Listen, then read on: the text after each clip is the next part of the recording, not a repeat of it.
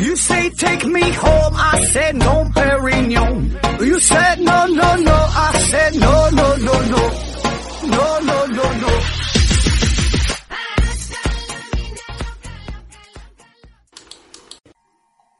拼命探索，不计后果。欢迎您收听思考盒子，呃，还是线上硬广啊。这个听节目送奖品，奖品呢一共有三样，一个呢是由美人茶公司提供的五大箱子茶叶，一个呢是魅厨公司提供的五大箱子香辣牛肉酱，还有一个是 KK 魔法画家公司提供的五大箱子画笔。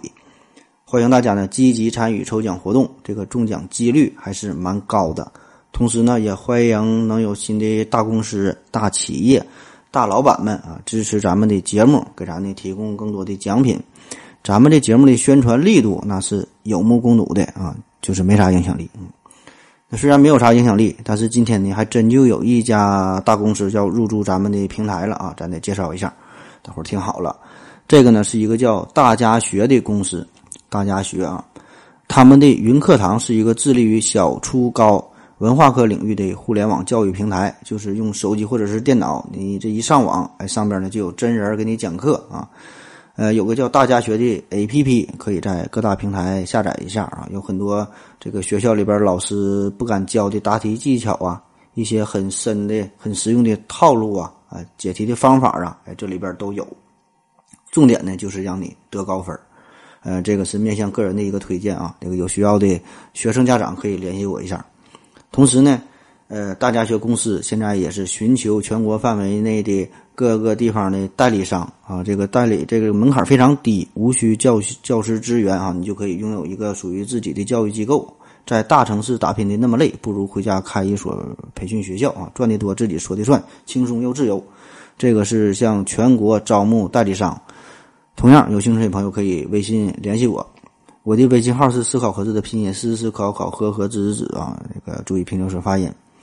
那帮人家宣传了半天，自然呢，呃，这大家学公司也要献上大礼。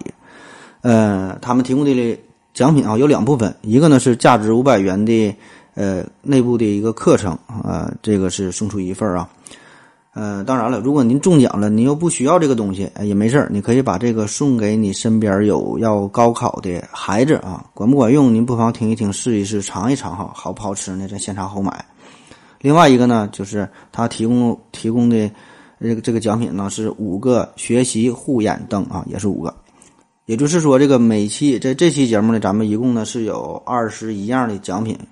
五个五大箱子美人茶，五大箱子魅厨香辣牛肉酱，五大箱子 KK 魔法画家的提供的画笔，还有五大箱子学习护眼灯，还有这个一份大礼，就价值五百元的课程，中奖几率那是相当高了啊！这个一期节目中个两样三样的奖品也不是不可能的事儿啊！所以呢，大家赶紧留言，赶紧转发，也可以发动身边的朋友啊，一起听节目领奖品。毕竟咱这节目也是好东西，对吧？喜欢科学也不是啥丢人的事儿啊，不用不好意思，该宣传你就宣传。那今天上来这么一阵废话啊，说的确实有点多，主要还是为了你呗，对吧？主要还是给大家谋点福利呗。用回到二零四九刘老师的话来说，这就是精神的、物质的，哎，还有你懂的。敢这么大规模送奖品、送东西的节目，反正我是没看到第二个。那好了，下面呢开始进入正题啊。今天咱继续说说这个师徒往事系列。上期节目呢，咱们聊聊戴维与法拉第的故事啊。这个有的朋友就留言了，说。呃，这个师徒往事的系列哈，想听听这个唐僧和孙猴子的故事，想听听郭德纲和曹云金的故事啊，这他妈都算科学圈的事儿嘛？你等着我啥时候开一个四大名著系列，或者是这个娱乐圈的八卦系列哈，我可以讲一讲。那咱们今天要说的这个师徒啊，是是哪对师徒呢？这个关系呢，稍微有这么点复杂啊，因为它一共呢涉及到三个主要人物啊，三个人两对师徒。师公呢是汤姆逊啊，师傅呢是卢瑟福，徒弟呢是波尔啊，这么三个人当然了，无论是汤姆逊、呃卢瑟福还是波尔，他们自己也都有自己非常非常有名的徒弟。比如说汤姆逊的徒弟还有威尔逊呐，还有波恩呐；卢瑟福的徒弟还有查德威克呀，还有哈恩呐，对吧？波尔的徒弟还有海森堡，还有费米啊等等。那这些都是世界顶尖级别的科学家啊，也都是获得过诺贝尔奖。当然了，这一个区区的诺贝尔奖已经是不足以印证这些大神的贡献了。啊，他们这些徒弟里边都有好几个哈，据说是有九个、十个都是获得过诺贝尔奖的。嗯，那因为这里边涉及人物众多，这些人关系比较复杂哈，所以呢，咱们今天的重点就是说说汤姆逊啊、卢瑟福·波尔这三个人啊，这这是一条主线。咱们要把这个三个大神呢联系在一起，说说这三个人之间的传承啊，说说他们之间的一些呃学习哈。那这个主线是啥？想了半天呢，我就是找到了，呃，要说一说关于原子结构模型的一个探索啊。所以呢，咱今天就是从卢瑟福到。啊，从汤姆逊到卢瑟福再到波尔啊，说说这三位对于原子结构的一个认知啊，回顾一下这段师徒之间的往事。那要说对于原子的认知这个事儿，通常呢，我们都会从古希腊的哲学家德谟克利特啊，从他说起。他的一个重要的贡献就是继承和发展了原子的思想，说这个宇宙当中一切的事物都是由原子所构成的，原子是组成物质的最小单位啊，不能再分了，它们不增不减，不生不灭啊。后来呢，又经过了一代又一代的思想家、哲学家不断的完善，提出了各种各样对于原子的看法。但是这个核心思想啊，并没有什么太大的改变。那为啥说是哲学家和思想家研究原子，而不是说的科学家研究原子这事儿呢？因为这个原子太小了呗。那结合当时的这个情况，那那这帮人是只能凭空的想象，并没有办法真正的去做实验去验证自己的理论。那就这样，从这个德谟克利特开始，历经了两千多年的时间，到这个呃道尔顿出现，这时候才算是出现了，才形成了近代的科学原子理论。那这个理论最重要的观点有三条：第一条就是这个原子不能再分啊，它是最小的一个粒子了；第二呢，说这个同种元素的原子各种性质啊、质量啊这些呢都是相同的；第三呢，就是说这个原子呃它是微小的实心的球体。哎，这个就是当时对于原子的一个一个认知。那道尔顿的这个理论也被称为世界上第一个原子的理论模型。那虽然这个模型现在看起来是很幼稚的，是很错误的，但是呢，在当时来说，它的意义十分的重大，因为呢，它明确了今后化学家所要努力的方向。这呢，才使得化学，呃，真正的从古老的炼金术当中摆脱出来，哈，独立起来。所以，这个道尔顿也被称为，呃，近代化学之父。当然，这个被称为近代化学之父的这个人也很多啊，可能是因为近代化学之母很有魅力，很善于征服男人。那上来先这么简单的呃介绍介绍了一小段哈，做了一个铺垫啊，这整了一个前戏，目的呢就是想让大家能有一个初步的印象，就是说在这个道尔顿之前，人们都朴素的觉得原子就是一个实心的小球，这个球很小很小啊，很硬很硬，没法再分割下去，这个就是当时人们的认知。呃，虽然呃，如果从这个哲学思辨的角度来说吧，啊，也有另外一套思想，就是说这个物质啊是无限可分的。这种思想也是古已有之的哈，就是无限可分，一直分，一直分，万事不一样。可是同样呢，是由于技术手段的这种局限性吧，也没法给出严格的证据哈，只能是猜，只能是想。所以这个原子内部到底是啥样，它到底能不能分，大伙儿呢都不知道。哎，那好了，接下来就要请出今天的第一位大神出场了，就是这个汤姆逊。这个汤姆逊，他也认为这个原子并不是铁板一块，哎，并不是不可分的。他呢也有自己的内部结构。啊，他不但是这么想，而且这个汤姆逊是通过一个严格的实验证明了自己的观点，提出了一个全新的原子结构模型。那先说一句题外话，就是汤姆逊啊，这个这个名这个称呼，就是由于翻译的原因，也有翻译成汤姆森的哈，也有翻译成汤姆生的哈。呃，咱们今天呢还是管他叫汤姆逊啊。其实说的都是这么一个人，就是约瑟夫·约翰·汤姆逊。呃，简称呢就是勾勾汤姆逊啊。约瑟夫·约翰都是字母勾打头的嘛，勾勾汤姆逊。想起勾勾斗地主了。还有一个问题呢，也得稍微解释一下，就是叫汤姆逊这个人名的名人很多，就是在科学圈里边也有很多的名人哈。除了这个约瑟夫·约翰·汤姆逊，还有另外几个叫汤姆逊的物理学的大神。一个呢，就是他的儿子叫乔治·汤姆逊，啊，他也是著名的物理学家，也获得过诺贝尔奖，也是获得了爵士的封号，也担任过剑桥学院的院长，基本就是踩着他老爸的脚印啊，一步一步的前进。这个是乔治·汤姆逊，还有一位大神叫做威廉·汤姆逊啊，说威廉·汤姆逊可能没听过，他还有另外一个称呼叫做开尔文勋爵，开尔文呐，这就是热力学温度的这个单位哈，开尔文。那大伙儿都听过一句话。说这个物理学的天空上飘着两朵乌云，哈，一个如何如何，一个如何如何啊。后来呢，就变成了相对论和量子力学了。那这两朵乌云，这个就是开尔文勋爵说的哈，就就这个江湖地位相当之高。他的本名也叫汤姆逊。还有一个呢，叫做伊莱修汤姆逊啊，这这人就不太有名了。这是一个英国的发明家，发明了交流电机和高频发电机。这个汤姆逊最辉煌的时刻是曾经和爱迪生一起创办了一个公司，呃，现在咱都听过了，就是这个通用电气啊，这叫伊莱修·汤姆逊。当然了，大伙儿更熟悉的可能是这个《刺激战场》里边这个汤姆逊冲锋枪啊。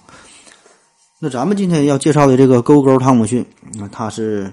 一八五六年出生于英国的曼彻斯特啊，他爸呢是一个专门负责印刷大学课本的一个商人。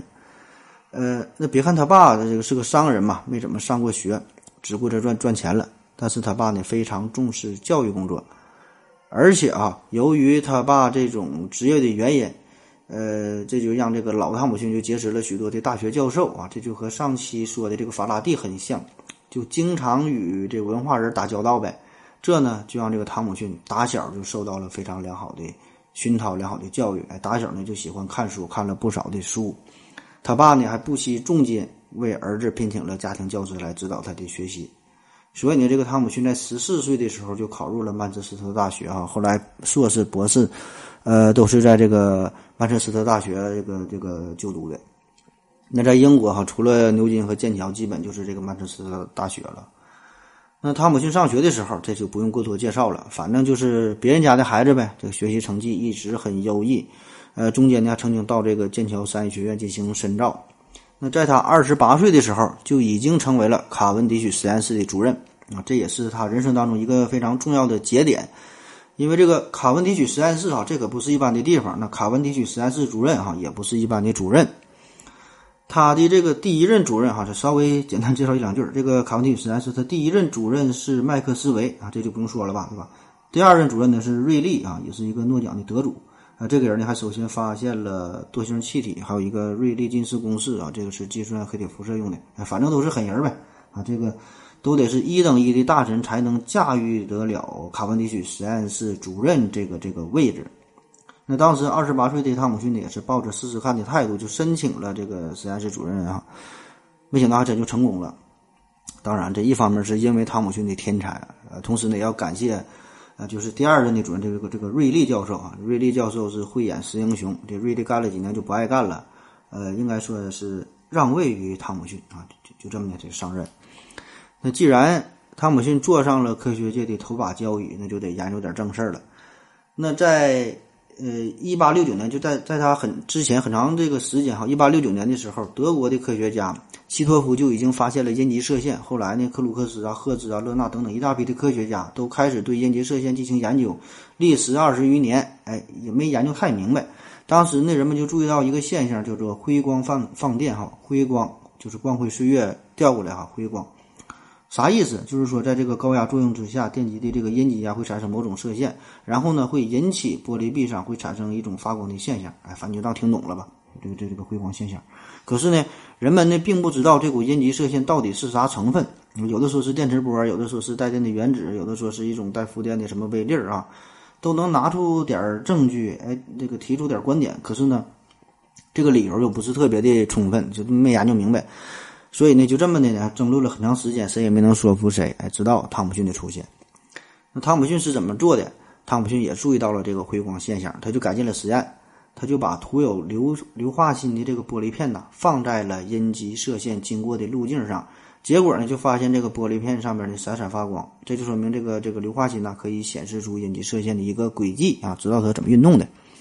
那接着呢，他就在这个阴极射线经过的路径上施加了一个磁场。结果呢，就发现这处射线的轨迹不再是直线了，被掰弯了啊！这就说明呢，在这个磁场作用之下，这股射线会发生偏转。那为啥会发生偏转？因为带电呗，对吧？这个咱上过高中物理课，这咱都学过，对吧？这个射线搁磁场或者是搁电场里会发生偏转，因为它本身具有带电性。当然了，我估计你已经还给老师了，基本啥也啥也不到了。反正结果就是通过这个实验，不仅可以判断出。这束阴极射线是带电的，而且呢还可以判断，根据它偏转的方向判断出它所带电荷的正负性。结果就显示出这是一种带有负电的粒子流。这个还不算完，还得继续往下研究。那它带负电哈，到底是哪种带有负电的粒子流呢？因为这个带负电的粒子流那多了去了，比如说这个阴离子也是带有负电哈。啥叫阴离子？就是这个原子额外的获得了一个或者是多个电子，这样呢它就是显出了呃电负性嘛，就就就是叫这个阴离子。那怎么判断啊？这这束阴极射线到底是啥？那是阴离子啊，还是其他的什么新的东西呢？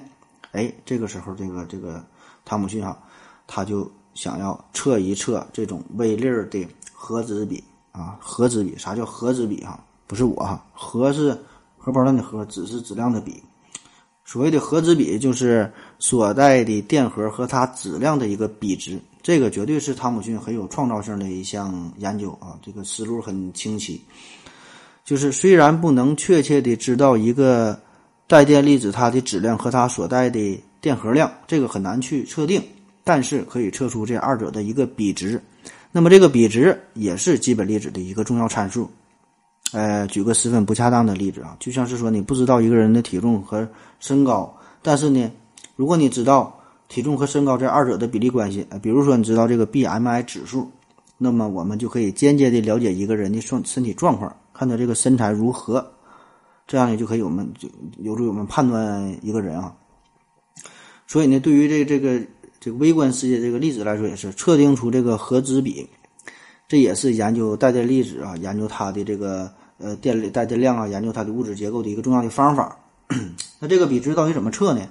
呃，道理呢也很简单啊，就是让这束阴极射线呢同时经过一个电场和磁场哈，同时对它施加电场和磁场，并且呢调节电场和磁场的强度，使得这个阴极射线可以呢继续做直线运动，这样就可以通过。呃，这个电场的强度和这个磁感应的强度，这个这个比值，我们呢就可以计算出它的核子比，啊，是不是挺简单的？哎，就当听懂了，听懂了就行了。那当时这个汤姆逊呢就测出了这个阴极射线的核子比，这个数值非常非常大，远远的大于这个氢原子的核子比，大约呢是后者的两千倍啊。现在咱们知道了是一千八百三十六倍啊。那这个呢也就说明了。这个粒子在带有同样电量的情况下，它的质量非常非常小，啊，都带这么多电，它质量非常小。那这个结果也就证明了哈，它肯定是一种全新的粒子，以前不知道。哎，嗯，就是其实就是咱们现在说的这个这个电子了。那这个事儿在当时一下子就就轰动了整个物理学界，因为呢，在通常的情况下，这个电这个原子它是不带电的嘛，对吧？它是呈电中性。那既然从这个原子里边能够跑出一个比它质量小将近两千倍的带有负电的更小的这么一个微粒儿，这个就说明在原子的内部还有它的结构啊，也说明了原子里边一定还存在着另外一种带有正电的东西。那只有这样，这个这个原子这个正负电才能中和嘛，对吧？这个原子才能整体上表现出这个这个电的中性。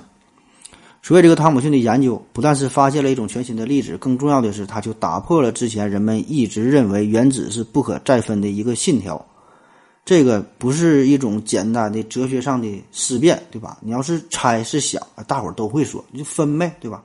不限的切割呗。而这个汤姆逊，这个是通过活生生的一个实验来证明了这个事儿，这个原子可以继续分下去，这个原子也不是物质结构的最小单位。所以呢，这个汤姆逊也被后人呃称为呃最先打开通向基本粒子物理学大门的科学家。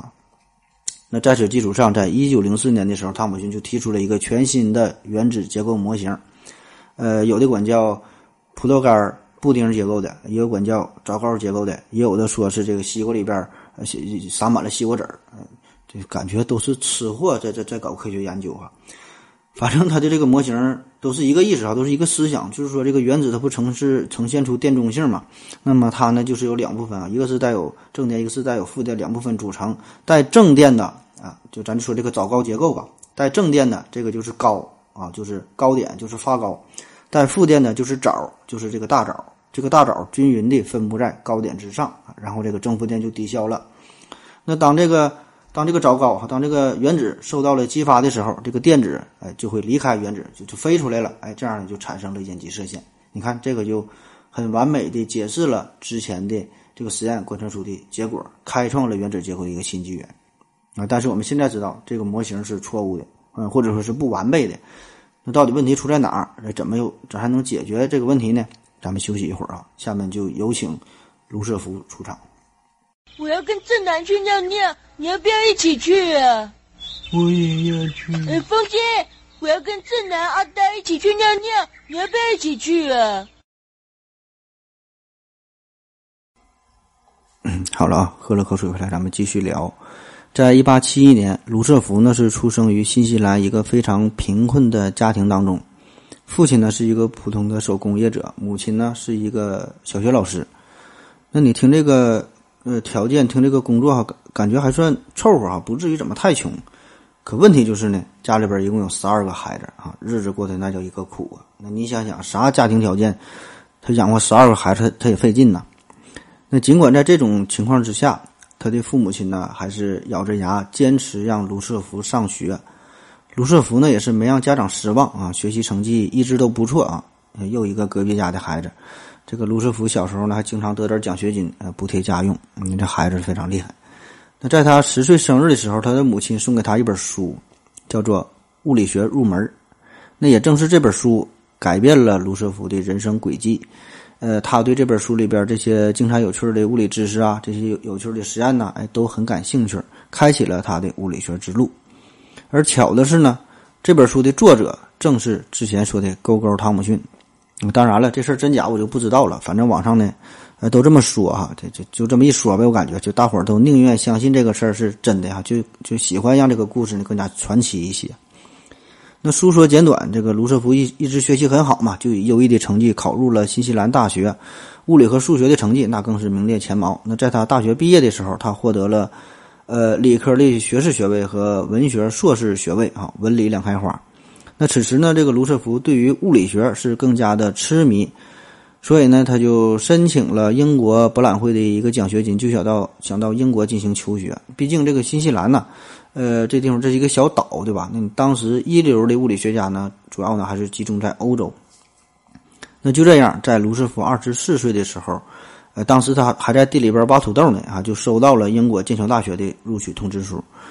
这个卢瑟福啊，接到通知书之后，扔掉了正在挖土豆的这个锄头啊，就说道：“这是我挖的最后一个土豆。”那这句话也成为了科学圈的一句名言啊：“这是我蒸发的最后一个土豆。”然后呢，这个卢瑟福呢就踏上了前往英国剑桥卡文迪许实验室的求学之路。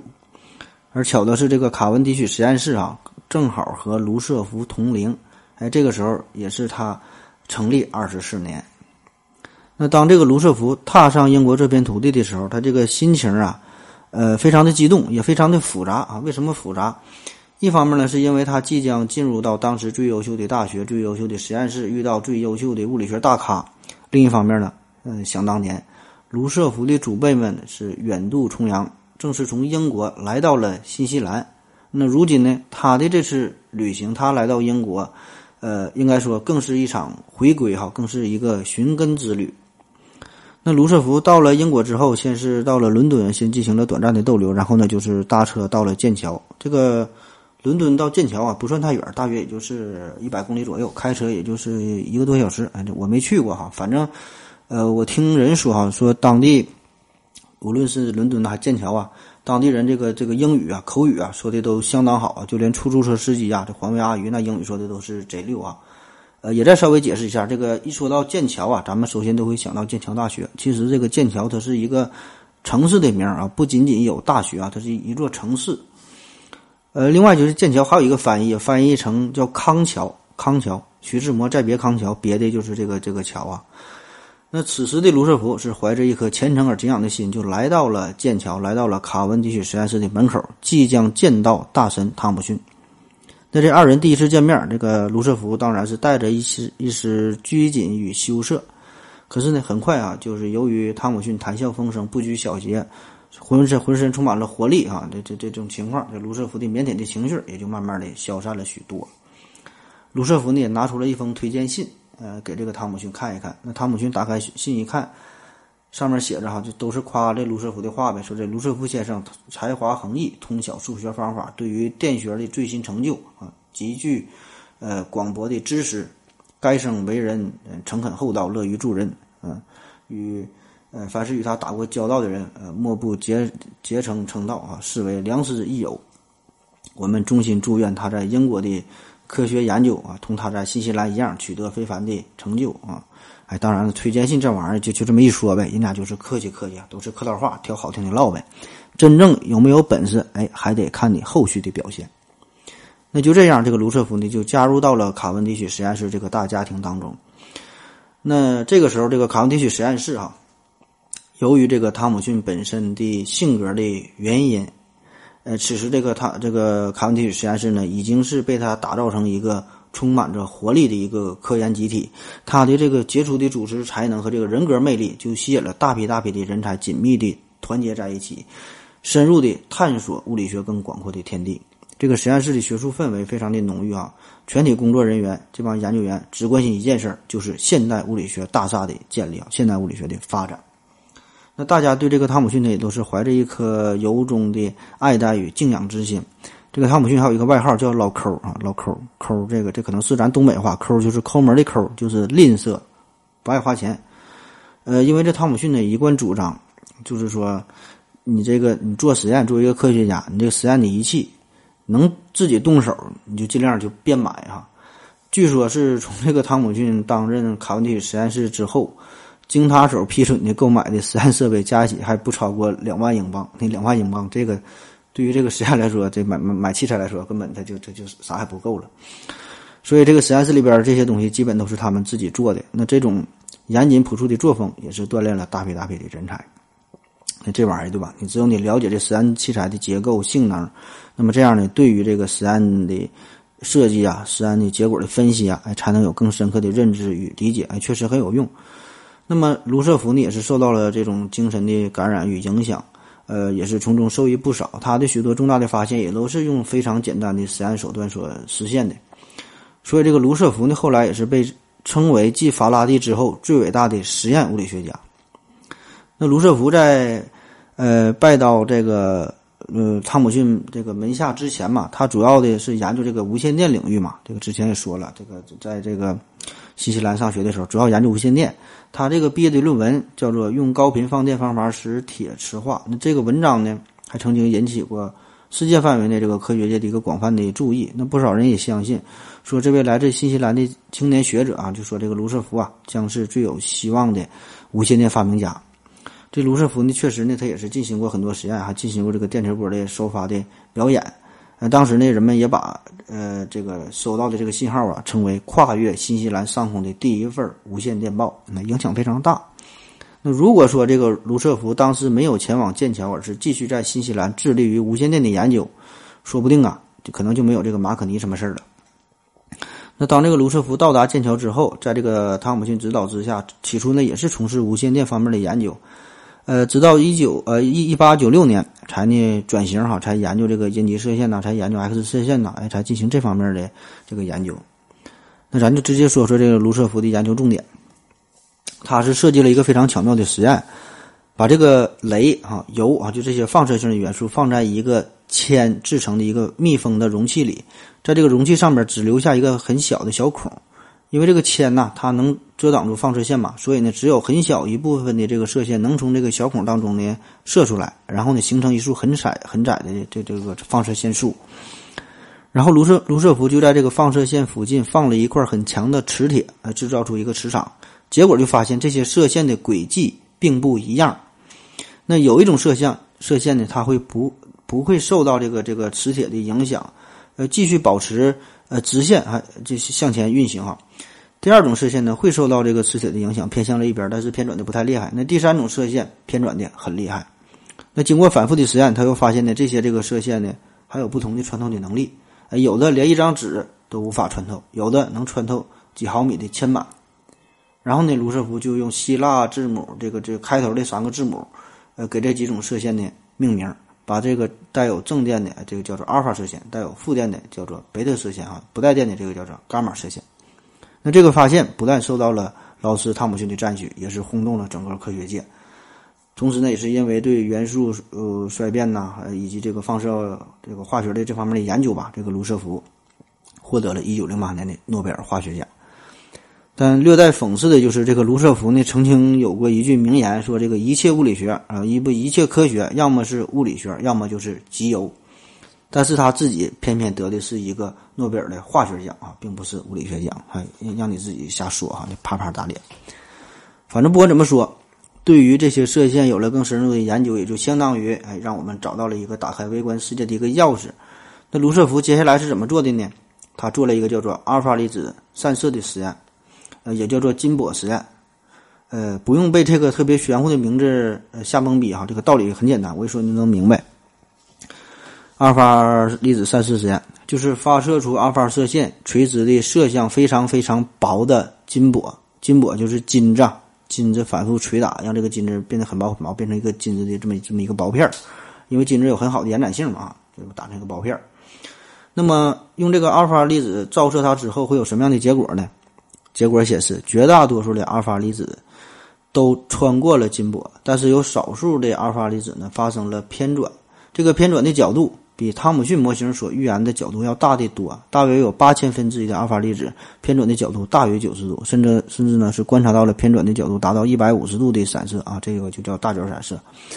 更有甚者啊，还有这个一百八十度反弹回来的，那么这样的结果就无法用汤姆逊的模型解进行解释了。那为啥这么说哈？我再给你举一个不恰当的例子。也就是说啊，你可以想象一下，你用一个筷子垂直的插入一块枣糕或者插入切糕啊，卖的这个切糕，那么多数情况之下，在你没有碰到大枣的时候，这个筷子就会很顺利、很容易的垂直的插入，没有什么变化就插进去了呗，对吧？那如果这根筷子要是碰到了大枣，那么这个大枣会对这个筷子的。前进的方向产生一丢丢的影响，但是这个影响不会太大，毕竟这个大枣它比较软，对吧？不会产生呃太大影响。可问题就是呢，我们现在观察到的观测到的结果就是，我们用筷子插入了一个我们并不知道它具体结构的这么一个东西，那么结果就是有一些筷子偏转的方向很大，被严重的弹开了，严重的改变了方向。这能说明什么问题？就说明这块蛋糕里边有一个。很坚硬的一个核心，对吧？所以呢，才会影响我们的筷子，让它偏向了一边。而且呢，结果显示被改变方向的这个筷子并不多，只是个别的现象。那么这就又说明呢，这个核心呢并不是很大，啊，很少，只有很少的部分被改变。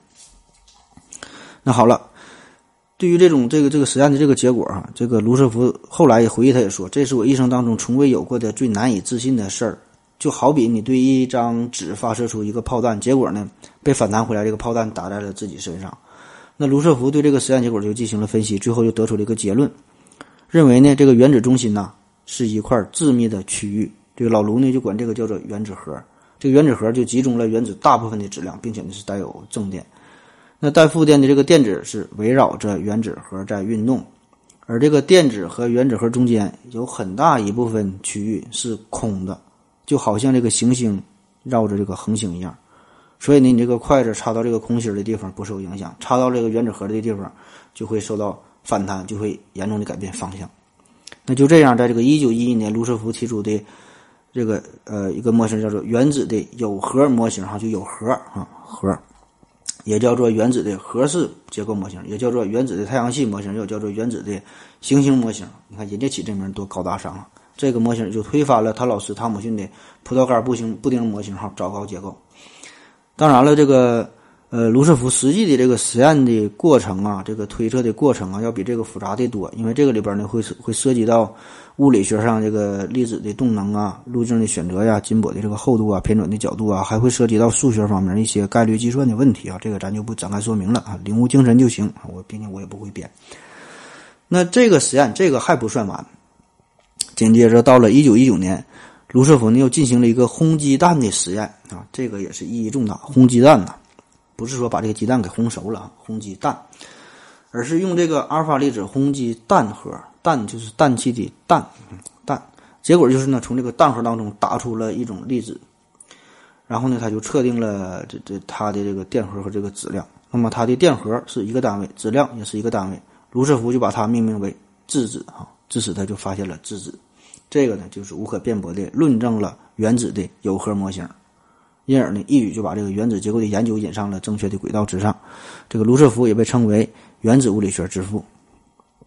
可是啊，这个问题，在这个模型仍然有一个呃显著的问题啊，这有一个缺陷就是这个电子的轨道问题，因为这时候已经知道了，你电子是带负电，原子核是带正电哈，这俩呢正负抵消了，原子才能显示出电中性。可问题就是为啥这个电子会绕着原子核转呢？而没有一头栽向原子核呢？你不正负互相吸引嘛，对吧？这原子它不能稳定啊。也就是说，这个原子结构的稳定性和经典的电动力学之间存在着无法调和的矛盾。那这个卢瑟福自然也会意识到自己提出的这个模型还不够完善，也会意识到这个问题哈，有待进一步的研究和发展。他也曾经在自己的论文当中一开头就声明了这个事儿，他就说，在现阶段先不必考虑原子的稳定性，因为显然这取决于原子细微的结构和带电组成部分的运动。这个呢，正是卢瑟福的高明之处，就是说呢，他给出了在当时人类水平的基础之上最接近正确答案的一个错误答案。虽然有一些问题还不能给出完美的解释，他也并不知道具体的结构如何。可是呢，他能提出一个模型解释其中一部分的问题。那至于剩下的疑问，咱们再一步一步的研究，慢慢来。注意哈，这个这个模型这个词儿啊，这非常重要，在物理学当中呢经常出现，经常这么说，现在也是这么说。对于宇宙的理解呀，对于微观世界的理解啊，都喜欢用模型这个词儿。啥叫模型？就说这个东西呢不一定对，或者说它很可能是错的啊，就是人们猜的。但是呢，模型哈这个东西可以很好的解释其中一部分的问题，这个呢就足够了哈。这个模型啊，一代一代啊。嗯，现在就比以前的这个这个模型要好啊，起码就比比别人的强。这个模型更好，更加自洽，更加普适，更加简洁，更容易被人接受。你用新的模型代替了旧的模型，这样的这个科学才能发展，才能才能进步嘛，对吧？这个就是一个很好的思想，一个一个一个思路。那有兴趣的朋友也可以参考一下叫黑箱理论哈，就是黑色的箱子啊，就就不剧透了，自己看一看。然后当年的卢瑟福呢，也在这个给朋友的信件当中写道。希望在希望在一到两年内，能有人对原子结构提出一个更明确的见解。哎，他这话说的还真就没错，因为马上波尔就要来了。咱们再休息一会儿。我要跟正南去尿尿，你要不要一起去啊？我也要去。哎，风姐，我要跟正南、阿呆一起去尿尿，你要不要一起去啊？好了啊，尿了个尿回来，咱们继续聊。一八八五年，波尔呢是出生于丹麦哥本哈根。他的父亲呢是哥本哈根大学的生理学教授，母亲呢是出生于一个富有的犹太人的家庭。他的这个家庭条件那就非常好了，所以呢从小呢也是受到了非常良好的教育。不但学习好，啊这老哥呢体育也好，特别喜欢踢球。这个足球那是专业水平，还代表国家队参加过比赛啊，非常传奇。嗯，这个波尔啊，也是很顺利的考入了哥本哈根大学，学习数学和自然科学。又一个别人家的孩子。那在他二十多岁的时候，正是这个卢瑟福刚刚获得诺贝尔奖，提出了呃原子核的这个这个新的结构模型这一阵子。那么这个卢瑟福的理论就深深的吸引了这位来自丹麦的年轻人，也想加入到这个卢瑟福的团队。那就这样，在一九一一年，二十六岁的卢瑟福就来到了剑桥卡文迪许实验室。随后呢，又到了曼彻斯特，哈，找到了这个卢瑟福，加入到了卢卢瑟福的实验室。那在这段期间，他是学习到了普朗克和爱因斯坦在呃电磁理论方面的新引入的量子学说。那这些东西对他呢就很有启发意义。那在这期间，他也孕育出了一个全新的原子理论，最终呢是找到了一个对有核模型一个。根本的一个呃修正方法，就是解决了卢瑟福所解决不了的这个原子的稳定性的问题，顺便呢还算出了这个原子的半径。那之前咱介绍了，说这个卢瑟福的原子模型有有一个矛盾嘛，就是按照经典电动力学来说，由于这个电子啊做这个圆周运动哈，一定会辐射出电磁波，然后由于这个损失了能量，就会在瞬间落入到这个原子核当中，同时呢发射出这个连续的光谱。也就是说啊，按照这个理论来说，这你根本就不可能存在原子这个东西，你一有马上它就消失了，对吧？可问题是原子确实存在呀，而且这个东西非常的稳定，你想破坏它，哎，你都你都很难。那波尔就受到了量子假说的影响，就是把这个量子的这个理念呢推广到了原子核内部，哎，就是用这个用这个思想指导他，提出了一个全新的原子核的模型。呃，就解释了卢瑟福原子模原子核模型的这个稳定性方面的这个这个问题啊，就提出了波尔氢原子模型。那这个模型的关键就是波尔引出了三个假设啊。一个呢叫定态假设，就是这个电子啊只能在一些分立的轨道上运动，而且呢不会辐射出电磁波。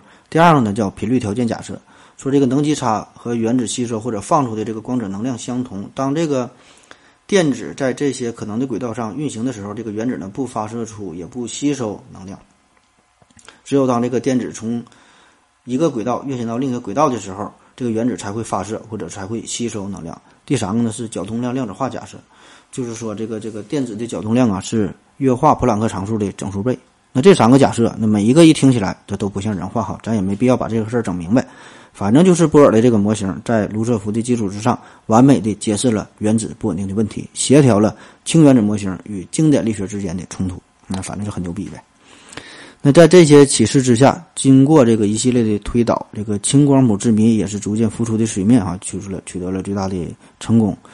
呃，波尔呢也是因此获得了一九二二年的诺贝尔奖。那在这个波尔成功之后，他拒绝了导师呃卢瑟福的挽留。最终呢，选择选择了回到自己的祖国哈，继续致力于科学研究。这个波尔哈就回到了哥本哈根，成立了研究所。这个研究所就吸引了一大批来自世界各地的优秀青年、优秀的物理学家。这里边呢，就包括量子论的创始人哈，什么什么什么海森堡啊、泡利啊、狄拉克啊等等这帮人，这都都是大名鼎鼎的人物了。那他们的研究也是促进了量子力学的发展啊。那这个这个。哥本哈根这个研究所啊，当时也是形成了非常浓郁的学术的氛围。后来又形成了哥本哈根学派嘛，这个对量子力学的创立和发展都是做出了极大极大的贡献。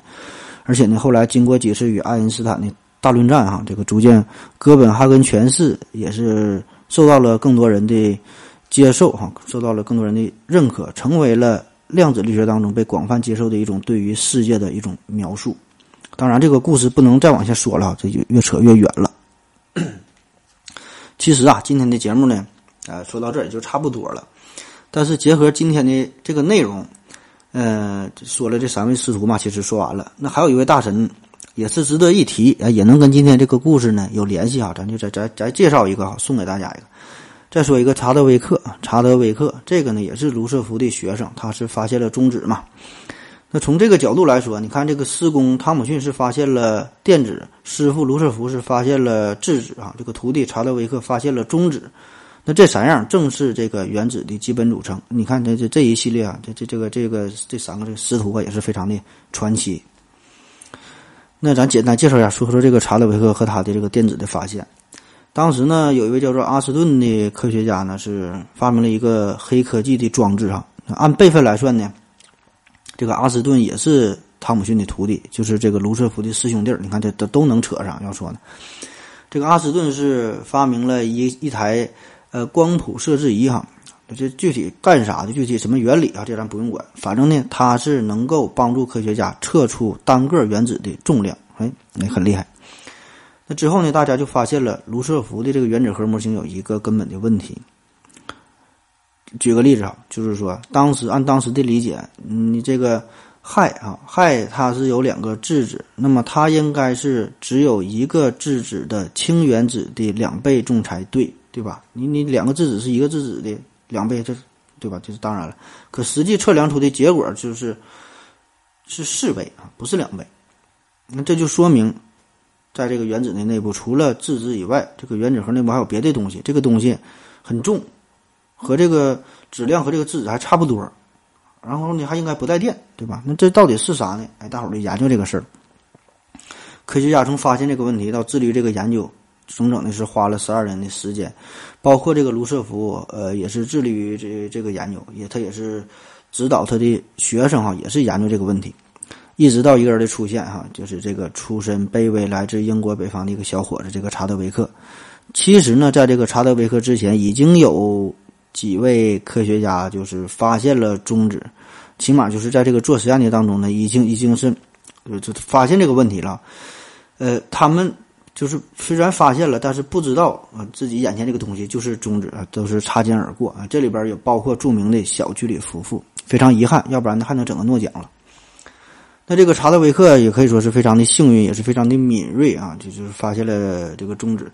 就是说，在这个原子核之内啊，有一个与质子质量几乎一模一样的粒子，但是呢，它很难以琢磨。最主要的原因呢，就是因为它不带电荷。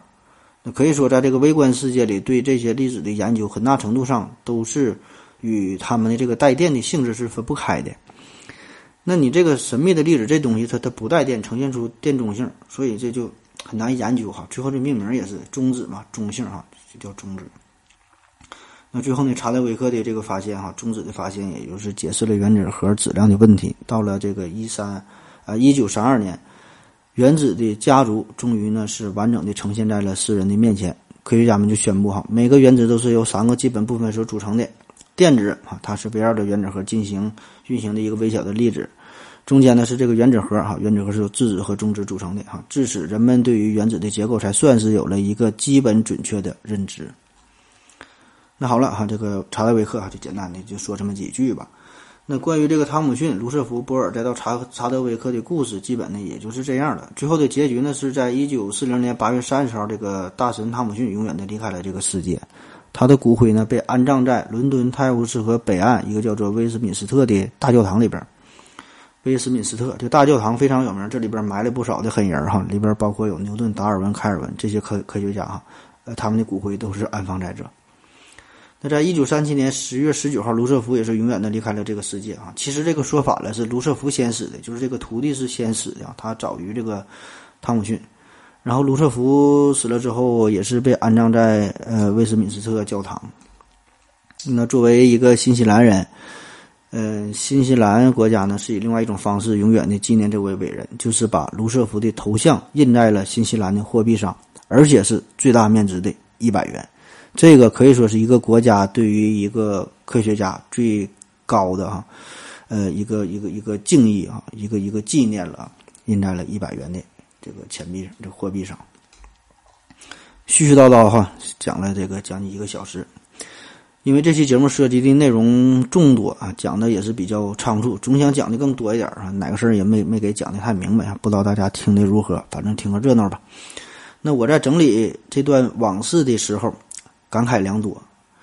嗯，关于这些大神在学术上的这些贡献、这些研究，这个咱就是不再过多的赘述了啊，因为这种专业的问题。也不是咱们这种档次人要关心的，对吧？这咱也听不懂，咱也整不明白啊。就是这帮天才，这个大脑，这也不是咱们普通人努力就能就能学会的。呃，我想说的是呢，就是有这么一点，我觉得还是很有启发意义的，就是这个科学大环境的建设和科学精神的一种传承。呃，开篇咱们就提到了，说这个卡文迪许实验室，它呢是在一九呃一八一八七一年成立的，到现在已经是一百多年了吧，对吧？将近。都都都一百五十年了吧，对吧？那在这个卡文迪许实验室是产生了三十多个诺贝尔奖的得主，就这么一个实验室啊，比一般的大学都牛逼了。最巅峰的时候，全世界一半的诺贝尔物理学奖都是来自于这个实验室。你看，这个就叫科学大环境的建设，这一百多年就这么传承下来了啊。就还有一个事儿，就我以前也不知道，就是这个实验室啊，名叫卡文迪许实验室，并不是呃。那个给地球称重的亨利·卡文迪许啊，不，并不是因为他命名的，而是他的一位近亲叫做威廉·卡文迪许啊，他俩也有关系。这个威廉·卡文迪许呢，是曾经是这个剑桥大学的校长，就捐款建了这么一个实验室，其实也就相当于剑桥大学的物理系。呃，当时呢是请来了呃麦克斯韦，呃，就是这个电磁学之父，作为实验室的第一任主任。然后，由于他个人的魅力，由于他的学识，由于他在科学圈的影响力，马上就让这个卡文迪许实验室成为了物理学的圣地。后来呢，第二任是瑞利嘛，第三任第三任就是这个汤姆逊，第四任就是这个卢瑟福啊。你看这一代一代的主任，这个这就是一种科学精神的传承。就不仅仅他们是世界级的优秀的科学家哈，更重要的呢，这是一个好的教育家，好的科学导师。所以每个人呢都培养出了很多的优秀的学生，就是说你不仅仅自己要搞好研究啊，还要致力于人才的培养，致力于梯队的建设，这样呢你才能把这个这个科学啊才传承下去啊，科学之花开遍整个宇宙。那特别是在这个汤姆逊和卢瑟福呃指认的那个特殊的年代，为啥说是特殊的年代？因为那个时候物理学的大门刚刚被打开。所以呢，几乎每一年都会涌现出大批大批的诺贝尔奖获得者，都是致力于这方面的研究。那在之前咱说的，在这些实验室里边，这里没有什么国籍呀、民族啊、年龄的限制，一个小小的实验实验室就吸纳着欧洲啊、美国呀、等等世界各地的科学精英。那为啥说还没有这个年龄的限制啊？就是当时你看，这汤姆逊父子、波尔父子还有这个布拉格父子，都是父子齐上阵哈。而更有意思的是呢，如果从这个辈分上来说，就是波尔父子啊，小波尔的辈分呢还要比他爹高一级，因为这个小波尔呢是曾经师从汤姆逊，而这个老波尔呢是师从卢瑟福嘛，对吧？这汤姆逊是卢瑟福的老师哈，所以这个小波尔比他爹呢还要高一级。那正是这种就对于科学这种。简单纯粹的追求，对于知识的纯纯粹的这这种执着的这种精神呢，而并不是去在意那些细节、那些乱七八糟的事儿。所以在一百年前，在那个原子的时代，哈，井喷式的出现了这么大批大批的科学家，出现了这个群星闪耀的光辉时刻。而且不单单是这个卡文迪许实验室，还有这个卢瑟福在曼彻斯特也是建立了自己的实验室嘛，还有这个波尔。也是回到了自己的祖国，在这个哥本哈哥本哈根建立了研究所，哈，形成了哥本哈根学派，培养出一大批的人才，都是凭借着个人的魅力，凭借着专业的水平，都是能吸引了大批的科学人才，哈，呃，不断的培养。所以呢，也有人说啊，这些实验室，这这这个就是培养诺贝尔奖的幼儿园，那这些地方呢，也成为了世界物理学家的一个圣地。在这个是一九三一年，一九三一年有一个诺贝尔奖，诺贝尔生理学奖的获得者叫做奥托沃伯格，他曾经说过，一个年轻的科学家一生当中最重要的事情就是跟那个时代的科学巨匠进行接触。一九七零年，诺贝尔经济学奖的获得者叫做保罗萨缪尔森，他呢在谈到获得诺贝尔奖诀窍的时候说过这么一句话，说呀要有名师指点。所以这种就说这个。大环境哈，科学的大环境，这种科学精神的传承很重要，不是靠你一个人拼搏奋斗的哈，必须有名师指点，一代一代的不断的传承下去。那现在咱们国家呢，呃，已经有本土的科学家获得了诺贝尔奖，呃，当然这个比起欧美啊，比比比起这些发达的国家，就算比起日本啊，咱们也是有很大的差距。可能有人会说，嗯，咱们自己咱足够的强大，咱足够的自信就足够了。何必去在意一个外国人的奖项？何必在意外国人的评价呢？那对于这种理解啊，这对于这种想法呢，我也不想去争论，对吧？你你随便怎么理解都行。呃，反正这个科学的归科学，政治的归政治。起码呢，我个人感觉就是物理学这个诺贝尔奖，到目前为止还是世界范围内含金量最高的一个科学奖项。当然，这个和平奖和文学奖这个有待商榷啊，这个另说。咱就说说这这个科学奖这方面。而更重要的呢，就是说。不只是对于诺贝尔奖的一个追求和向往，这玩意儿它不是一朝一一夕的事儿啊，不是说你你想得就能得的。我觉得呢，更重要的就是这个科学大环境的建设和科学精神的培养。这个呢，既包括专业的实验室、一流的大学、牛逼的企业啊，很多很多啊。这是硬件方面的，还有呢，就是软件方面，就是这个人才的培养、培养、激励的制度啊、选拔的机制啊、评选的机制啊，很多方面，对吧？还有就是对于普通民众的科普的教育。咱总说啥事儿都从娃娃抓起，从娃娃抓起。你抓了这么多年，净抓娃娃了哈，抓了老多娃娃了，抓娃娃挺厉害。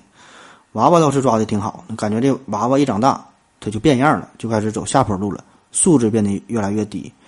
对于知识的渴求哈，对于科学啊，对于真理的追求，根本就没啥追求了，啥也没剩下。每天呢都是挣扎的，挣扎着在在在在生存呢，也没办法，要不然呢，你还真没有办法融入到这个这个社会大家庭当中。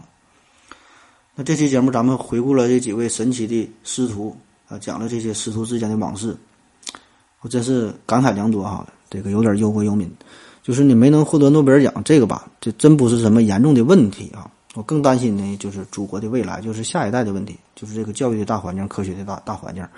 现在这个家长们所谓的重视教育，其实呢就是想要考高考高分呗，对吧？电子游戏也是占据着大家所有的空闲的时间，娱乐的娱乐明星也是充斥着社会的每一个角落啊。那步入到社会之后，大家其实都很清楚，挣钱是首要任务。啊，算了，不说了，太他妈来气了啊！再见。